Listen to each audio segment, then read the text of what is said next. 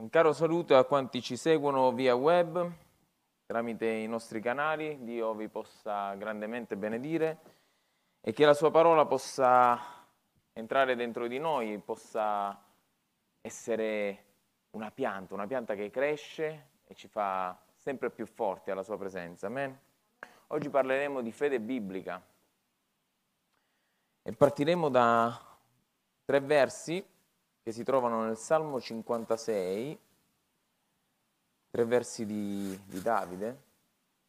Salmo 56, i primi tre versi, dal verso 1 al verso 3, dice Davide, abbi pietà di me, o oh Dio, perché gli uomini vorrebbero divorarmi, mi combattono continuamente con i loro attacchi, i miei nemici vorrebbero continuamente divorarvi. Sì, sono molti coloro che mi combattono nel loro orgoglio. Quando io avrò paura, confiderò in te. Ora, Davide eh, ha avuto una vita straordinaria, straordinaria in tanti sensi, eh, sia nelle cose positive che nelle cose negative. E infatti noi leggiamo qua, la scrittura ci dà ci dà un'indicazione. All'inizio di questo salmo c'è una parte, a parte il titoletto scritto in nero, quello non fa parte della parola, è aggiunto soltanto dai redattori per dare una comprensione al testo, però c'è una parte all'inizio che dice al maestro del coro sul motivo la colomba silenziosa, perché i salmi venivano usati come noi usiamo il libro dei canti, inno di Davide quando i filistei lo presero in Gat era un periodo della vita in cui Davide era custodito dai, dai Filistei, lui scappava da Saul che voleva ucciderlo e, e i Filistei lo tenevano custodito perché eh, sapevano che Davide era il generale di Saul e che soprattutto era potentissimo, Davide era un forte guerriero. In questo periodo lui si nascose, si, finge, si finse pazzo per evitare di essere ucciso, era un periodo un po' particolare.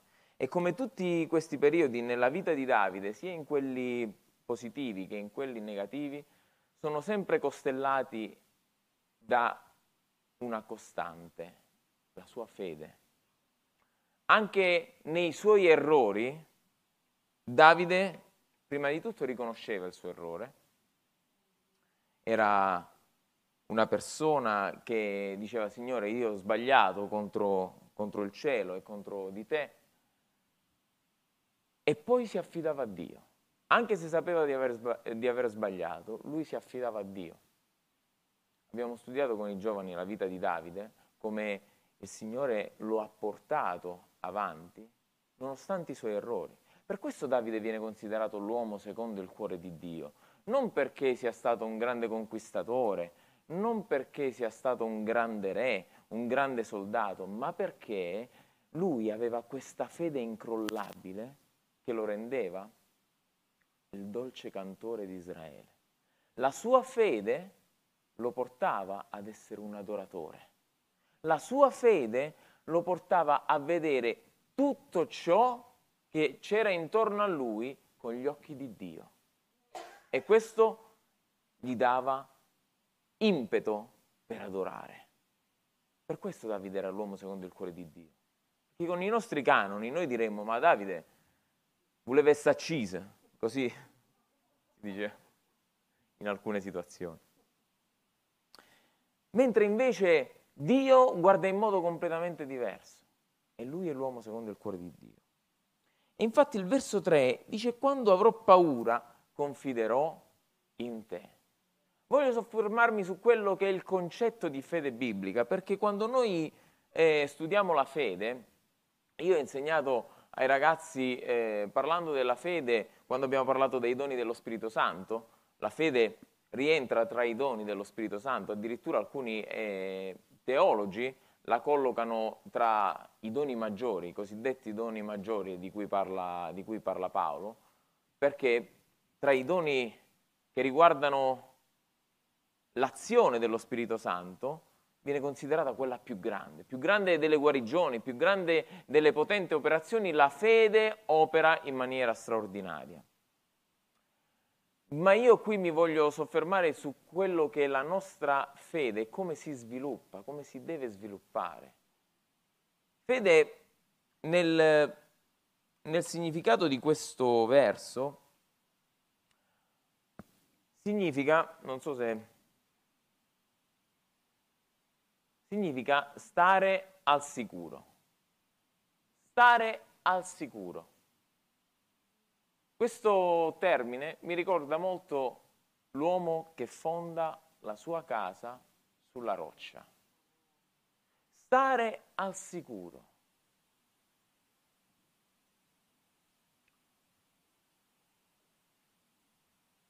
È un concetto molto difficile per noi da comprendere perché nella nostra società siamo coscienti, io sto parlando di noi, eh, siamo coscienti che nonostante ehm, abbiamo, tra virgolette, un certo benessere, okay, una certa stabilità, una certa libertà anche nel dire determinate cose, l'ostacolo è dietro l'angolo. Noi siamo in una città che è martoriata da tasso di mortalità a causa di, dei tumori, che vengono così. Alcuni forse sono cercati, altri no, altri dipendono dall'ambiente, da cose congenite. E quindi fede significa stare al sicuro e per questo, nonostante la nostra condizione sociale, è un concetto per il nostro cuore difficile da eh, metabolizzare. Allora noi dobbiamo essere coscienti che Dio è il nostro custode. Questa è la fede biblica, questa è la fede di Davide. Ma quando parliamo di fede, nella Bibbia, il padre della fede è, è Abramo. Non aveva una figlia che si chiamava Fede, era il padre della fede perché lui aveva una fede incrollabile. Quando eh, noi leggiamo eh, nella, nel Nuovo Testamento che Abramo aveva fede, nel Vecchio Testamento noi non troviamo mai questa espressione, ma troviamo che Abramo credette, cre- Abramo vide, Abramo fece, tutti questi concetti sono correlati eh, al concetto di fede, a un concetto molto più alto che significa sia fede sia fedeltà, ma significa anche verità. Ciò vuol dire che quando noi crediamo e abbiamo fede nella parola di Dio che ci dice che noi siamo salvati per grazia, noi stiamo considerando quella parola verità. E vi esorto a considerare che tra verità e realtà c'è sempre una differenza. Perché la verità è quello che dice Dio, la realtà è quella che noi possiamo vedere con i nostri occhi. Ma molto probabilmente ancora non stiamo vedendo il compimento del disegno di Dio. Quindi fede significa far coincidere queste due cose. Va bene? È chiaro? Vi faccio un esempio. Dio disse sia la luce. Fu sera e poi mattina non fu subito mattina. La realtà si è allineata alla verità della parola di Dio. Quando noi preghiamo per qualcosa, dobbiamo attendere i tempi di Dio. Abramo, che era il padre della fede, aspettò la bellezza di 75 anni per avere una parola e altri 25 per vedere il compimento di quella parola. 25 anni. Ci sono voluti 25 anni affinché la verità e la realtà diventassero una cosa sola. Perché era impossibile per Abramo avere un figlio da Sara, secondo i nostri standard, sicuramente non secondo gli standard di Dio. È chiaro il concetto? Fede è un concetto strettamente, e la parola, l'etimologia lo dice chiaramente, è un concetto strettamente legato alla verità. Quindi se tu credi che Dio ti ha salvato, stai dicendo che Dio in verità ti ha salvato. Infatti Abramo fece proprio questa cosa qua. Lui camminò per fede e non per visione. E per visione non intendiamo le visioni che ci possono venire da, da, parte del Signore, ma da ciò che vediamo, la nostra visione. Perché noi vediamo problemi intorno a noi. C'è chi vede una circostanza negativa, c'è chi vede un problema nel proprio marito, nella propria moglie, c'è chi vede eh, odio intorno a sé, c'è chi vede guerra intorno a sé. Ma se noi camminiamo per fede, andiamo avanti, non per ciò che vediamo, ma per ciò che crediamo. E guardiamo con occhi dello Spirito. Chiaro, no? Se non sono chiaro, ditemelo chiaramente. La fede ci viene richiesta. Non è tanto così. Senza fede è impossibile piacere a Dio. Eh? Cheat. Nel senso, non è mia, è, è, della, è dello scrittore agli ebrei. La fede è, è un requisito importante, ci viene richiesto. In questo episodio, che adesso vi vado a leggere, è successa una cosa strana. A un certo punto il regno di Giuda è stato attaccato da tre regni così, all'improvviso, senza nessun avvertimento. Vi è mai capitato che a un certo punto i problemi si accavallano uno sull'altro? La stessa cosa è capitata al buon Giosafat. Ma loro credettero nel Signore. In questo episodio Giosafat alza gli occhi, dice i nostri occhi sono su di te. Giosafat che era il re in Gerusalemme. I nostri occhi sono su di te. Qualsiasi sia il mio problema, i miei occhi sono su di te. Io non sto guardando il problema, io sto guardando la soluzione e Dio è la soluzione. E Giosafat si muove con il suo popolo e dice, la mattina seguente si alzarono presto e partirono per il deserto di Tecoa mentre si mettevano in cammino, Giosafat, stando in piedi, disse, ascoltatemi Giuda e voi abitanti di Gerusalemme, credete nell'Eterno, il vostro Dio, e sarete saldi. Credete nei suoi profeti o nei suoi ministri e prospererete. La fede ci viene richiesta, non è una cosa che possiamo prescindere, non è una cosa che possiamo farne a meno. Se noi crediamo in Cristo Gesù è per fede, se noi veniamo in chiesa, noi crediamo che Cristo Gesù è nostro Signore e Salvatore. La fede ci è richiesta. E vediamo che la fede deve crescere. Eh? La fede è come un granello di senape, va bene? Poi un granello di senape diventa un albero. È botanica questa.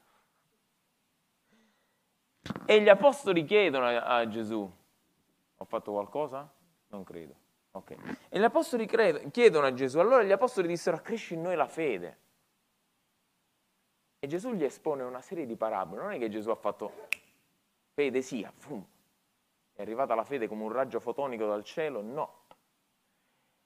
Gesù ha spiegato una serie di parabole e una serie di insegnamenti volti a far capire ai suoi discepoli, agli apostoli in questo caso, ai dodici, che la fede deve aumentare, deve crescere, si deve sviluppare di fede in fede. Ognuno ha una misura di fede. La mia misura di fede è diversa dalla misura di qualsiasi altro, ma la fede può crescere. Ok? Quando Gesù dice che eh, la fede è una misura scossa e pigiata, fa riferimento sempre ai semi. Immaginate un contenitore, no? I contenitori, i sacchi di telaiuta, non so se qualcuno li ha mai visti, quelli che si, per, eh, si usavano un tempo per le patate, non quelli bucherellati, quelli sacchi dove si mette la sabbia, oppure eh, i semi. Questi sacchi venivano riempiti, va bene? I semi prendono uno spazio, ma lasciano liberi alcuni spazi. Per compattare questi semi e per fare in modo che ce ne entrino di più, eh, la persona che faceva prendeva questa sacca, la sbatteva, ok? La sabbia si scuoteva e si assestava e rimaneva un altro poco da riempire. Io l'ho fatto tante volte in missione quando dovevamo fare le postazioni no? con i sacchetti di sabbia. Allora, per rendere il sacchetto più resistente, perché quello serve per proteggere da proiettili, tum, tum, tum, si sbatteva, la sabbia scendeva nel sacchetto e si metteva l'altra sabbia. Si annodava e si mettevano sacchetti uno sull'altro. Così è la fede. La fede però, per essere riempita di nuovo, deve essere scossa. Scossa! E come si scuote la fede? La prova. Eh, questo non mi piace. Questo non mi piace tanto. La prova è necessaria, lo vedremo. Deve crescere perché la fede è un frutto fa parte del frutto dello Spirito Santo. Ognuno di noi deve fruttare. E il frutto dello Spirito Santo è fatto di tante cose.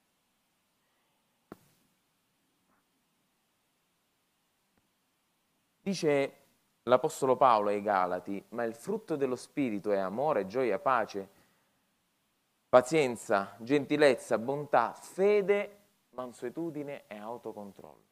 Tutte queste cose fanno parte del frutto dello Spirito Santo. Il frutto deve crescere in noi. Le sorelle, in particolar modo, hanno delle piante. Qualcuno ha alberi di susine sulle, sui balconi. Ci sono sorelle che hanno delle piante, va bene? E gli danno da bere, Okay, solo le piante grasse è difficile che, che, muoiono, però se la pianta non deve morire bisogna, bisogna cibarla, bisogna innaffiarla, va bene? Dopodiché crea il frutto. Noi siamo chiamati a far crescere il frutto dentro di noi. Non c'è la mamma che ci viene con l'annaffiatoio e ci bagna, ma dobbiamo andare alla presenza di Dio con la preghiera, con la lettura della sua santa parola. E alla presenza di Dio che la nostra fede cresce. La fede viene dall'udire la parola di Dio. Se noi siamo in comunione con Lui, la fede cresce. E la fede, dice sempre l'Apostolo Paolo in Galati, poiché in Cristo né la circoncisione né l'incirconcisione hanno alcun, hanno alcun valore, ma la fede che opera mediante l'amore. La fede e l'amore vanno di pari passo. Deve essere una cosa costante. La fede, fratelli cari, va difesa. Chi si ricorda lo studio che feci sull'epistola di Giuda? Combattere strenuamente per la fede.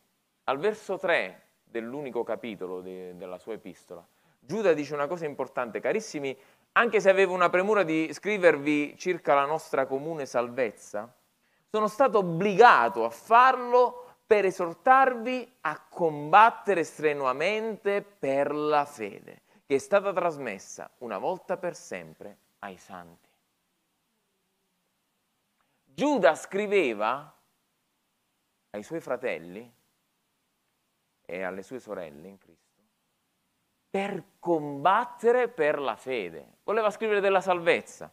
Dice, mo, Signore, mi fa sentire di scrivere una lettera. Poi a un certo punto, messo in preghiera, ha cambiato il tema, perché si è reso conto di alcune cose. Al tempo di Giuda era lo gnosticismo il problema, che non vi sto a spiegare che cos'è. Comunque è una cosa brutta. Oggi sono altri problemi e la fede va difesa. È stato fatto un disegno di legge. Ma voi credete che il disegno di legge è stato fatto per dare libertà di espressione a un determinato tipo di persone? Il disegno di legge è stato fatto, e queste sono le parole che sono uscite dal Senato, grazie a Dio perché ancora c'è qualcuno che ci pensa a queste cose. È un disegno di legge fatto contro la libertà dobbiamo pregare per questo. La fede va difesa. C'è da dire che, questo apre e chiudo parentesi perché non fa parte dello studio, c'è da dire che se c'è dell'odio verso determinate prese di posizione del, della Chiesa, l'odio è scaturito da un errore della Chiesa. A volte prendiamo i versetti della scrittura e li spariamo come se fossero dei proiettili per condannare qualcuno che... Fratelli, non è così. Noi dobbiamo presentare Cristo Gesù crocifisso e risorto. Che la scrittura dice che un determinato tipo di persone non può entrare nel regno di Dio, la scrittura lo dice. E per grazia di Dio questo è il libro più tradotto e venduto sulla faccia della terra. E quindi lo possono leggere, ma noi dobbiamo predicare Cristo Gesù crocifisso e risorto. E a quanti ci seguono, che prendono in giro il mio Signore, con cose blasfeme, io vi dico che Cristo Gesù è morto anche per voi. È morto per il mio peccato, per il peccato di chi sta qua e per il peccato di tutta l'umanità. La fede, la fede va difesa con le nostre preghiere, con le nostre giuste parole, condite dallo Spirito Santo e non per presunzione di sapienza, perché la conoscenza può gonfiare. E chiudo parentesi che non, non c'entrava niente con il discorso, però ho sentito forte una spinta dallo Spirito di dire queste parole. La fede viene onorata. E vediamo qualche esempio dal Vangelo. Il paralitico di Capernaum. Vi ricordate? Quell'uomo sceso dal tetto.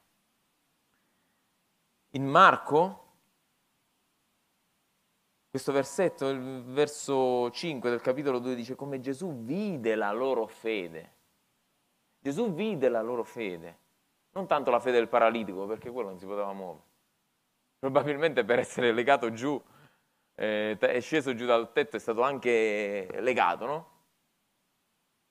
E Gesù vide la loro fede e disse al paralitico, figliuolo, i tuoi peccati ti sono perdonati. Vista la loro fede.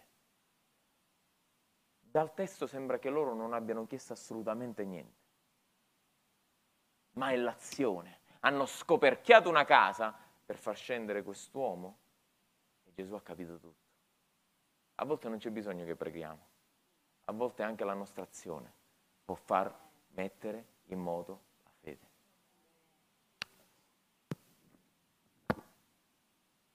Qui abbiamo il centurione di Capernaum, sempre a Capernaum. Capernaum è una bella città. Sapete la, la storia, no? Dice Gesù andò con loro e non era molto lontano da casa quando il centurione gli mandò degli amici per dirgli, Signore, non disturbarti, perché io non sono degno che tu entri sotto il mio tetto. Per questo neppure mi sono ritenuto degno di venire da te. Ma di una parola e il mio servo sarà guarito. Poiché anch'io sono un uomo sottoposto ad autorità altrui, era un soldato e ho sotto di me dei soldati e se dico a uno va, egli va e se dico a un altro vieni, egli viene, al mio servo fa questo, egli lo fa. E quando Gesù di queste parole si meravigliò di lui e rivolgendosi alla folla che lo seguiva disse, io vi dico che neppure in Israele ho trovato una fede così grande. Era un militare ed era italiano, sono orgoglioso. E quando gli inviati fecero ritorno a casa, trovarono il servo che era stato infermo guarito. La fede viene onorata. C'era un funzionario di Erode che gli chiese aiuto per suo figlio che stava morendo. E Gesù gli disse, va, tuo figlio vive. Quell'uomo credette alla parola che Gesù aveva detto. I dettagli sono quelli che contano quando leggiamo. Eh? Gesù, eh, quell'uomo credette alla parola che Gesù gli aveva detto e se ne andò. E proprio mentre scendeva, vennero incontro i, i suoi servi e lo informarono dicendo, tuo figlio vive. Egli credette. Noi crediamo alle parole che ascoltiamo dalla Bibbia, quelle che ci vengono dette dallo Spirito Santo. È questo che fa la differenza. Un cieco, un cieco nato,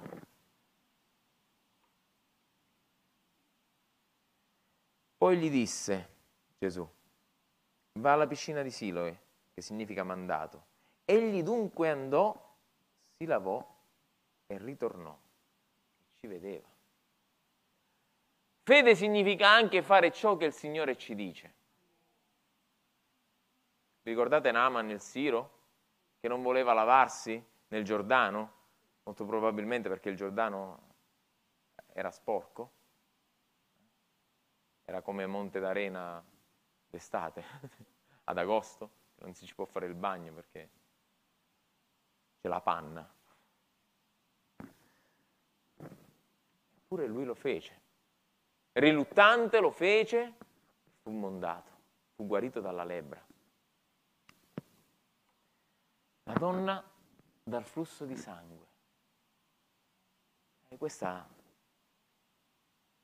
forte perché mentre gli stava ancora... No, scusate, ho sbagliato. Eh, ma egli le disse, figliola, la tua fede ti ha guarito, vai in pace, si guarita dal tuo male, perché lei pensava che anche toccando il piccolo lembo del suo manto sarebbe stata guarita. Questa donna aveva un flusso di sangue. Le donne hanno questa cosa ciclicamente e possono comprendere la debolezza, le problematiche che porta. Figuratevi questa cosa sempre, per 12 anni. Che sofferenza. In più, per la, per la fede ebraica, per la legge, lei non poteva entrare in contatto con nessuno perché era impura. Non poteva andare alla sinagoga per lodare il Signore. E quello che ha fatto, intrufolarsi nella folla e toccare Gesù, che era circondato, toccare la veste di Gesù, per la legge era illegale, perché lei aveva questa perdita di sangue. Gesù vide la sua legge, la sua fede. La fede va onorata. Questa, queste considerazioni ci fanno vedere alcuni aspetti importanti della fede. La fede è tenacia. Gli uomini che hanno calato hanno scoperchiato un tetto. Voi immaginate perché non, non stavano mica a casa loro. Gesù stava insegnando in una casa, probabilmente di uno dei suoi apostoli. E loro sono saliti e hanno scoperchiato la casa, perché in un modo e nell'altro quel paralitico doveva scendere da Gesù. Tenacia, umiltà, come avete visto il centurione di Capernaum. Io non sono degno neanche di parlare con te. Speranza, il funzionario reggio. Ubbidienza, il cieco nato che si andò a lavare. E priorità, quella donna sapeva che non poteva entrare a contatto con nessuno. Ma la priorità era toccare la veste di Gesù. La nostra priorità qual è? È toccare il lembo del suo manto. Il lembo del suo manto, una potenza incredibile. Isaia dice che il lembo del manto di Dio riempie riempie la nostra casa, riempie la nostra vita. Addirittura Dio è venuto ad abitare nel nostro cuore. La fede va provata, va scossa, va testata. Rimaniamo nello stesso contesto, perché Gesù quando questa donna è andata a toccargli il lembo del suo manto, stava diri- si stava dirigendo nella casa di Jairo, che era il capo una, della sinagoga di Capernaum. E sua figlia stava male da 12 anni. stava lì lì per morire. E Gesù stava andando, ma a un certo punto fu interrotto da questa donna. Sapete la storia. Chi mi ha toccato? L'hanno preso pure in giro Gesù. Signore, pieno di gente. Gesù dice no, perché qualcuno mi ha toccato in modo diverso, perché una potenza è uscita da me. E questa perdita di tempo, tra virgolette, ha fatto sì che la figlia di Jairo morisse.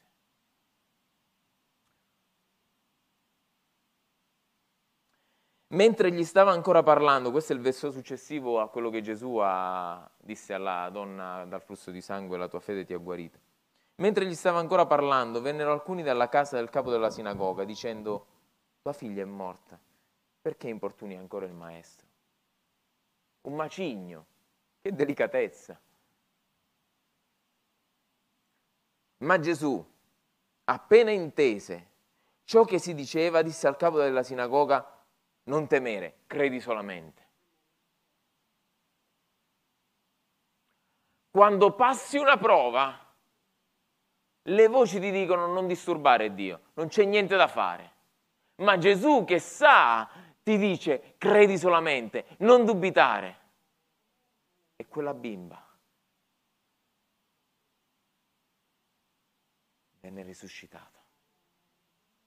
Talita Cumi bambina, alzati. La fede va provata. Era un macigno proprio che era arrivato sul cuore di Jairo, perché quella era sua figlia. Eppure Gesù è venuto incontro alla sua fede.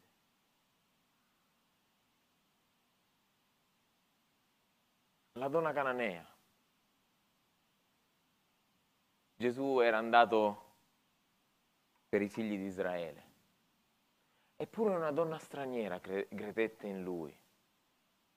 E arrivò la prova, e la prova arrivò proprio da, dalla, bocca, dalla bocca di Gesù. A volte ci domandiamo, ma perché Gesù gli ha risposto in questo modo? Vi leggo il verso in Matteo, dice, poi Gesù partito di là si diresse verso le parti di, Tiro e Sidone ma tu ci sei andato là, Signore. Non è che sei rimasto in Israele e questa donna è venuta da fuori e si è presentata a te. No, tu sei andato là. A volte Dio permette che la nostra fede sia provata per farla diventare più forte. Gesù partito di là si diresse verso le parti di Tiro e Sidone ed ecco una donna cananea venuta da quei dintorni si mise a gridare dicendo abbi pietà di me, Signore, figlio di Davide. Mia figlia è terribilmente tormentata da un demone. Che cosa terribile che deve essere. Ma egli non le rispondeva nulla. I suoi discepoli accostati si la pregavano dicendo licenziala perché ci grida dietro. Ed egli rispondendo disse non sono stato mandato io che alle pecore perdute della casa di Israele. Ella però venne e l'adorò. Vi ricordate di Davide? L'adorazione è connessa alla fede, non puoi adorare se, se non hai fede. Anche se vieni in chiesa e adori, alzi le mani e non hai fede, sei una bandiera sventolata dal vento. La fede fa la differenza, la fede biblica fa la differenza. Ella l'adorò dicendo, Signore aiutami, ed ella gli rispose, ed egli rispose dicendo non è cosa buona prendere il pane dei figli e gettarlo ai cagnolini. Ma ella le disse, è vero signore, perché anche i cagnolini mangiano le briciole che cadono dalla tavola dei padroni. E Gesù rispose, donna, grande è la tua fede. A volte Dio permette delle cose e noi diciamo, Signore, ma perché? Per testare la nostra fede per fare sì che essa diventi più forte e più salda. In quel momento sua figlia fu guarita. È strano a volte come opera il Signore, ma tutto è fatto per il nostro bene. Ritorniamo al paralitico di Capernaum. Se n'è andato, se n'è andato il paralitico, ha preso il suo lettuccio e se n'è andato sono gli scherzi della regia. Quel signore lì dietro al computer. Che... Ti amiamo tutti, Francesco. Poi ce la vediamo fuori.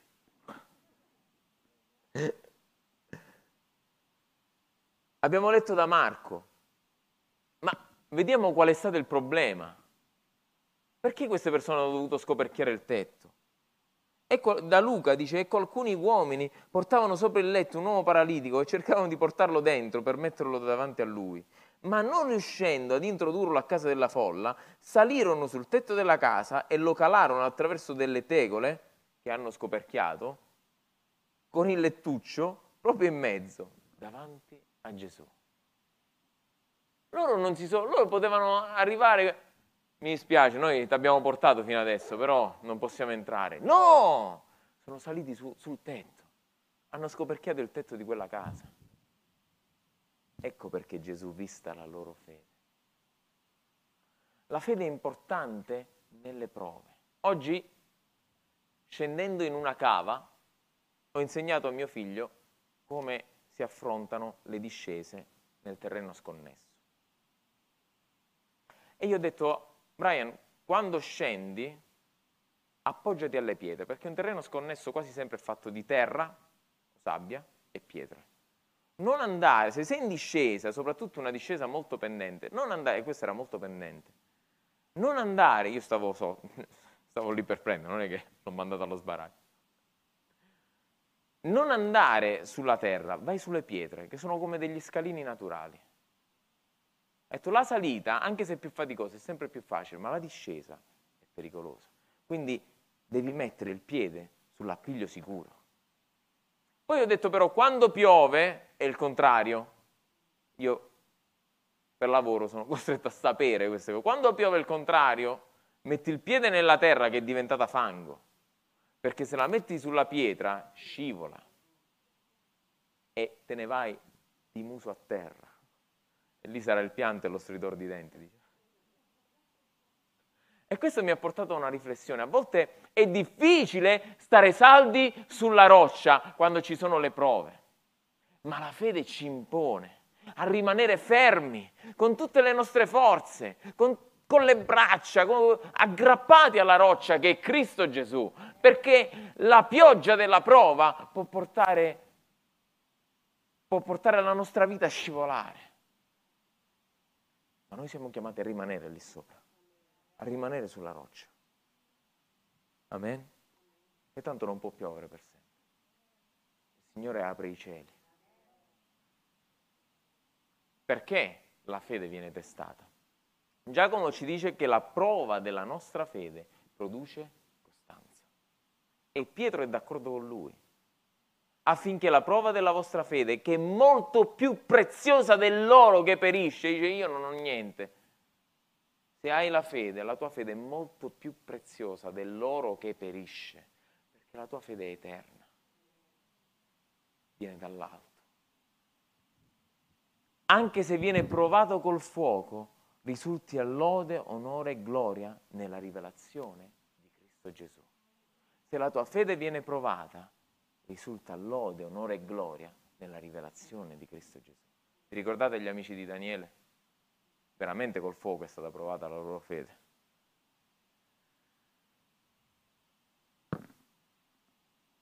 La fede sarà premiata.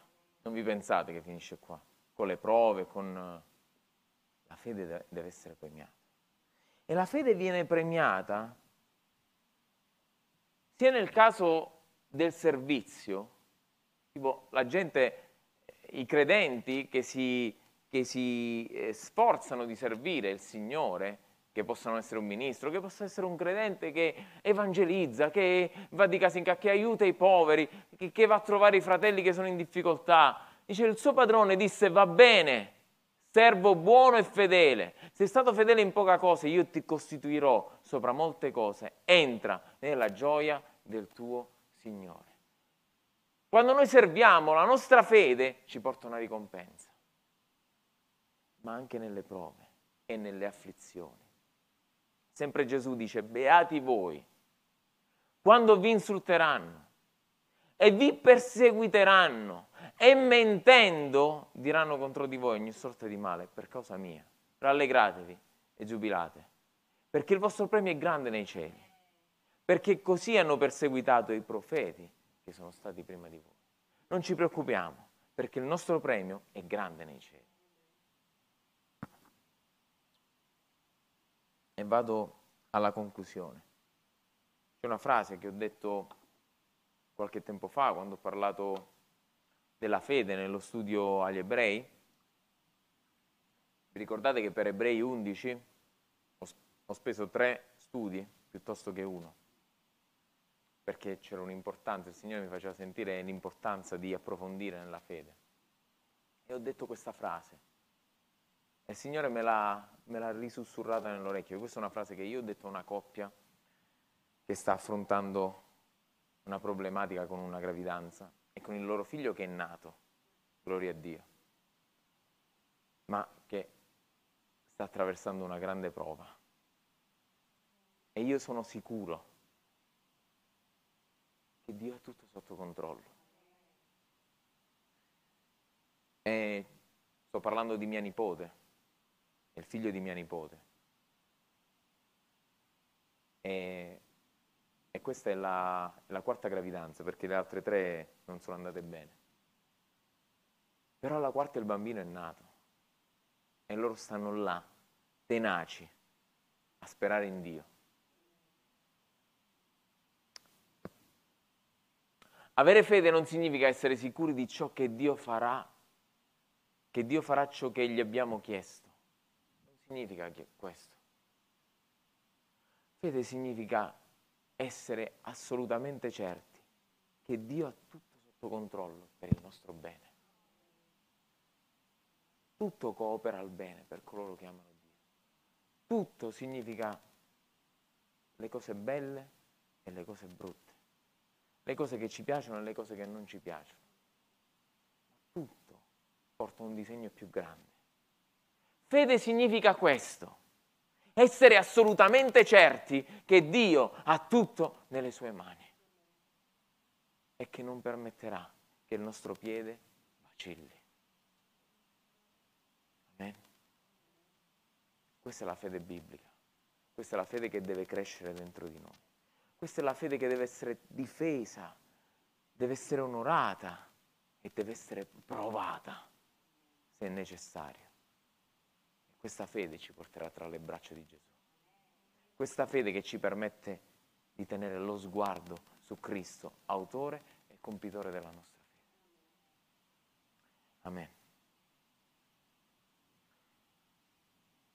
Voglio salutare quelli che ci seguono via web, fratelli, sorelle, amici, Dio vi possa benedire grandemente e che questa parola possa crescere nel vostro cuore. Dio vi benedica.